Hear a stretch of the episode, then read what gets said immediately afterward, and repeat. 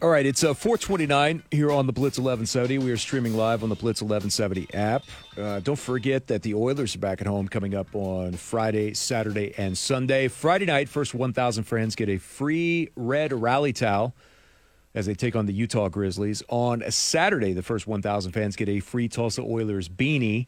And on Sunday, it's another opportunity for you to go down and skate with your friends and family after the game. A family fun day Sunday with the Blitz 1170 and the Tulsa Oilers. So uh, go down, skate with the players, and the first 500 kids on Sunday get a mini hockey stick for them. While you're inside of the arena, also don't forget that you could be a part of the Blitz upgrade. If you're in the cheap seats, every single game, we, along with the Oilers, will move someone down closer to the ice. It's the Blitz upgrade here on the Blitz 1170 at the BOK Center, brought to you by our friends at the Tulsa Oilers. Okay, the snack here in just a bit. Then Colin Kennedy from uh, the East West Shrine Bowl. We'll talk about Drake Stoops and the performance that he has put on so far there at Frisco. Tomorrow, Senior Bowl recap. I'm trying to get my uh, my boy on John Harris from the Houston Texans, uh, who's there at the Senior Bowl, who's been writing up some scouting reports. Uh, there on his website and for the Houston Texans. So we'll see if that works out for Senior Bowl coverage. I wanted to go over a few things here, Super Bowl related, if you fellers don't mind. Uh, and this basically comes down to the venue, Allegiant Stadium, where the Super Bowl will be played this year. Um, in 57 games, there have been 14 that have been played beneath a dome. So that's if you count the Viking Stadium with its whatever that is, glass like topper as a dome.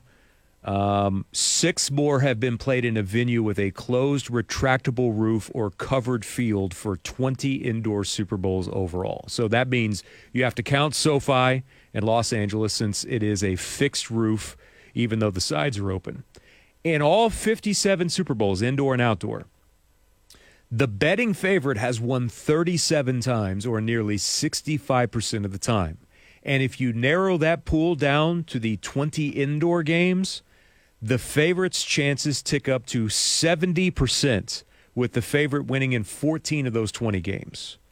Uh, and the Niners, by the way, are still the betting fa- favorite right now at minus two. Uh, in Super Bowl history, the underdog has covered the spread 27 times. That's 47%. In indoor games, the underdog has done a little bit worse, covering the spread eight times at 40%. Two Super Bowls have been a push, and both of those were indoor games. Uh, and for the over under, if you are a betting individual, in 56 Super Bowls where it was recorded, the total has gone under 28 times, so exactly half of the time. In indoor games, the under has a slightly better betting edge with 11 of 20, 55% going under. So conventional wisdom here is to say that uh, indoor venues are catalysts for higher scoring games, but that is factored into the line, and there are no noteworthy historical trends there at all. So just a little bit of information there between those two. I keep looking every single day, hoping, praying that I'm going to be able to enter into a contest to win last minute tickets to the Super Bowl. That's the only way I'm going to be able to afford tickets at all. So, yeah, wish me luck there. There is, however, an interesting item that I did see coming out of San Francisco with a story, and that is how a couple of companies have decided to do something completely different. Did you know that you can go to certain websites? Uh, like, for instance, Sports Illustrated. Did you know Sports Illustrated has a ticket website? SI Tickets. I had no idea until today. Never heard of that, yeah. That you can go and put down money on your favorite team at the halfway point of the season And that money will be applied to Super Bowl tickets if your team happens to make it that far. Here's the catch, though. This guy out of San Francisco's name is Ray Pena. You might Google Ray Pena Niners fan because he also has uh, something rather unique about himself. Uh, Ray Pena lost his right eye, and he replaced his right eye with a a fake eye that has a 49er logo in it. So he's he's called the Eye of the Niners for his prosthetic 49ers eye. So he went to SI Tickets and put down $4,300 for the rights to two seats if the Niners make it to the Super Bowl. So you put that money down, then you also have another price that you pay for the tickets. So because the Niners got to go, he's paying $11,300 total for two tickets in the lower end zone. Tickets are going in that section right now for $12,000 a piece in the resale market. So he's getting somewhat of a discount. But here's the thing with SI tickets and other websites like this you put the money down, and if your team doesn't go, you lose that money. Non refundable, yeah. Non refundable, $4,300 for just the hopes and just the, the thought that you might be able to get cheaper Super Bowl tickets. I I didn't even know that that was a thing at all. Did you guys? I'd never heard of that. No. Non-refundable money at all.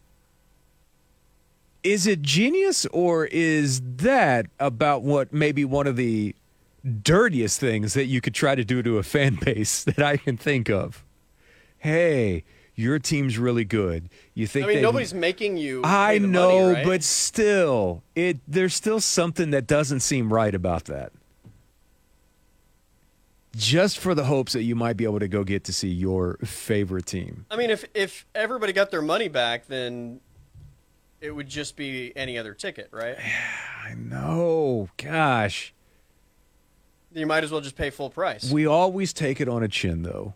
We always do as fans because we're stupid. We go out and get prosthetic eyes that have 49er logos in them. And then we also plunk down money in non refundable fashion just for the hopes of our team potentially making it to the Super Bowl. Uh, the Super Bowl also is very healthy right now in terms of advertising, and it's coming from a particular group because of Taylor Swift's influence on this, and they expect a large number of her demo to be tuning in. We did not have one health and beauty brand aired in the national Super Bowl ads a year ago.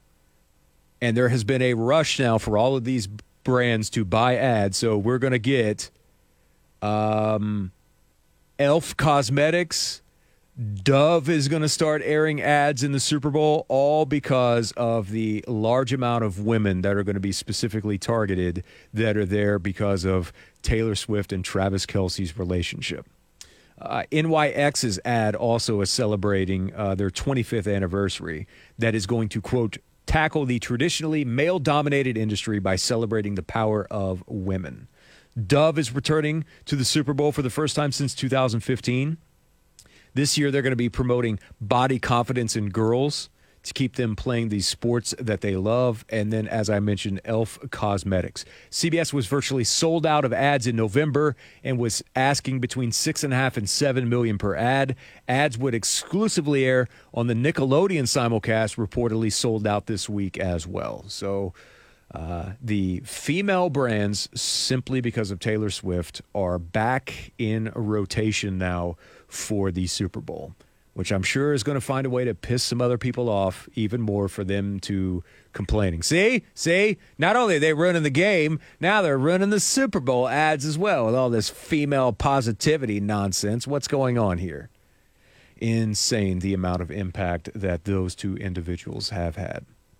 Uh, there was one other Super Bowl related item that I'll get to. Oh, did you know that every year that San Francisco has won the Super Bowl, the team that they have played in the NFC Championship game has a shade of blue in their logo or uniform.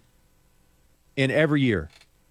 And every year that they have lost a Super Bowl, they have played a team in the NFC Championship game without a shade of blue. The Atlanta Falcons and then the Green Bay Packers. This year, of course, they played the Lions, so odds are of San Francisco winning their sixth championship rather high if you believe in that sort of thing with playing teams that have blue in their logos during the NFC Championship game. It's only dumb if it doesn't work. It's right? only dumb if it doesn't work, right? That is exactly right. All right, uh, we got a snack coming up here in a few moments. We've got Colin Kennedy here in the five o'clock hour here on the Blitz 1170. We've got the Mike Boynton Coaches Show at six. And then following the Mike Boynton Coaches Show is the East West Shrine game here on the Blitz 1170.